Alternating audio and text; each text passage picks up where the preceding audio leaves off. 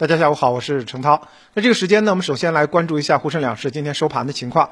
上证指数呢，今天收三千四百七十四点九点，上涨了百分之零点五二，成交三千七百一十六亿。深市呢，收在一万四千四百六十四点零八点，上涨百分之零点四六，成交是四千五百零六亿。创业板呢，今天是微涨了百分之零点零三，收在三千零五十一点四二点。今天为止呢，日 K 线走出了三连阳啊，非常的不容易。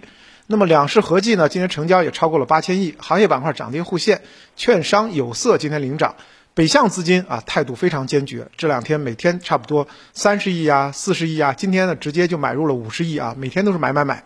消息面方面呢，仍然是在这个烂苹果的效应当中啊。为什么说烂苹果呢？就是每年的年报、中报啊，这个呃公布业绩的时候呢，都是苹果效应，前头的摆的都是好苹果，然后到了尾端了，一些啊不得不见公娘呃公婆的这些业绩呢就出来了。所以呢，最近的业绩暴跌的、业绩很差的个股的这个出现是比较多的。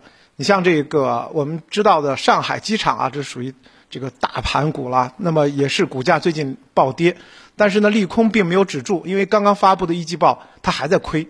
上海机场公告，它一季度的净亏损是四点三六亿啊，一季度亏了四个多亿。那么去年的同期，其实跟大家想的不一样啊。大家说去年疫情比较严重，它去年的同期其实一季度还挣了八千零五十七万元。所以呢，它这个亏损的一季度还是比较大的。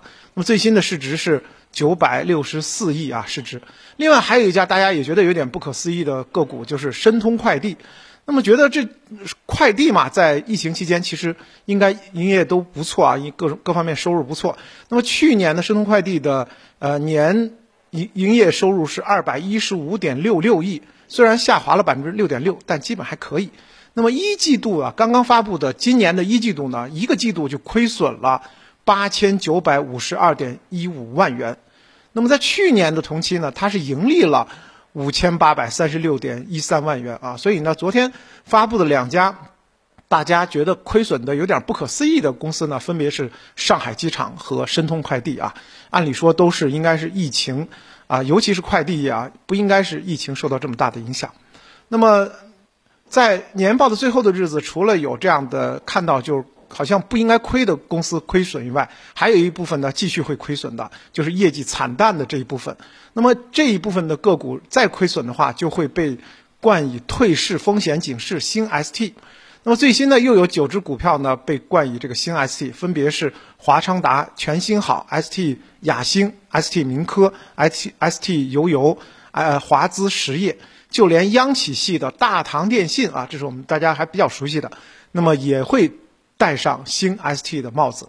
所以呢，在每年的年报的最后的日子，我每次直播当中就会提醒大家，检视一下手上个股有没有这样连续亏损、带上了退市风险警示的个股啊，一定是要注意回避风险。当然，我们在看的呃，有一些个股像新 ST 众泰呢，巨亏一百零八亿啊，也是非常大的一个亏损。而被踢出了果链圈的这个欧菲光也是大亏，所以呢，这些个股呢真的是要注意它的短期风险了。那么也有一些好消息，比如说，在昨天呢，全球知名的指数提供商明晟啊，就我们说到的 MSCI 宣布一口气推出了二十只中国主题指数。那么 MSCI 发布信息显示，推出的二十只中国主题指数，十只是中国 A 股在岸指数。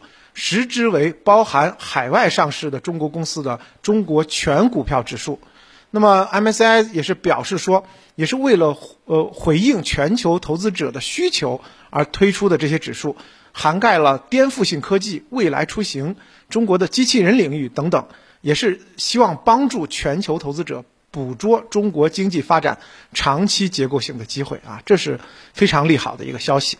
那么就板块而言的话，今天呢？很凑巧，就是昨天我才跟大家分析了券商啊，今天的券商板块呢，今天就有复苏的迹象，带领大盘走红。另外呢，还有一条主线呢，其实，呃，倒也不是今天才红的，它其实一直最近都很红。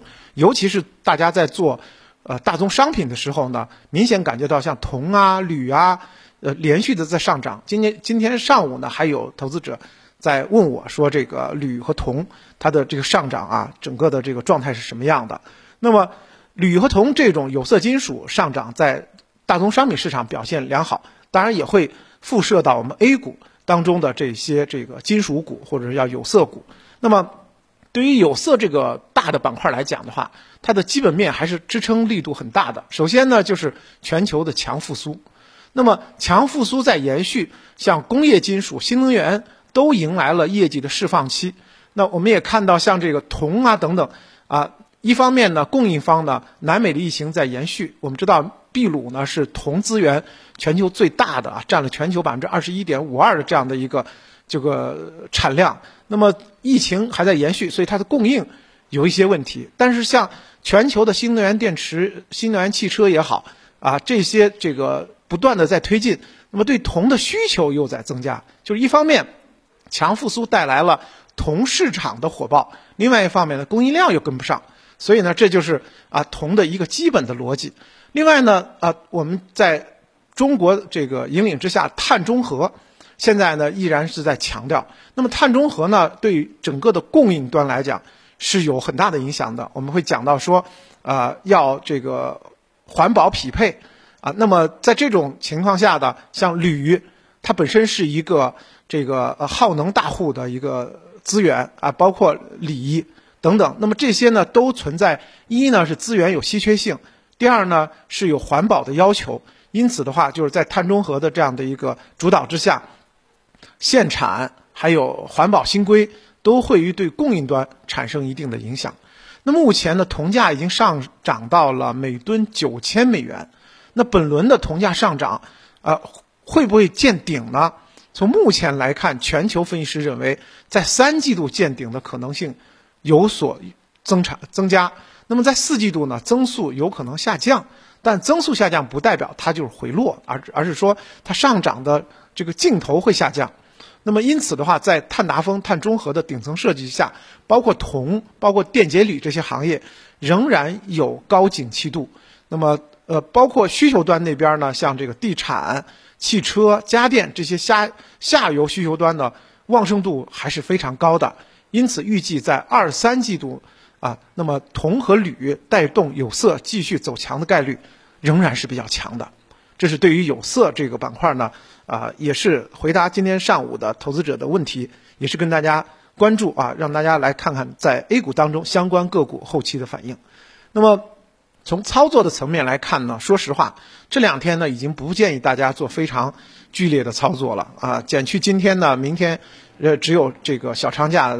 唯一的一个交易日了，而且在这样的两个交易日当中呢，还有不少公司在公布自己的财报。那么，一方面我们在长假前要避险，一方面呢，啊，我也说过了，每次在这个财报公布的后半段、后尾声阶段呢，都会有业绩不好的公司没办法拿出来见爹娘，所以呢，都有双重的一个风险。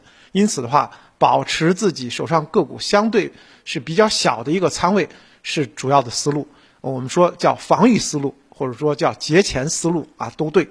那么短期来讲的话，市场呢也很难有很大的起落，那也是因为受到疫情的影响，呃，受到这个假期的影响。那么在假期期间呢，我们休假啊，很多国家的市场并不休假，所以存在这种内外差。这种内外差对时间来讲的话，是需要这个又抱有一份的呃谨慎的。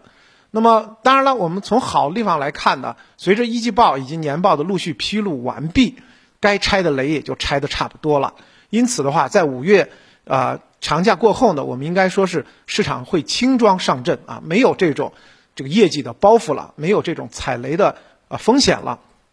那么最近呢，创业板走的比大盘整体要强，应该看到的创业板市场。未来的机会可能更好一点。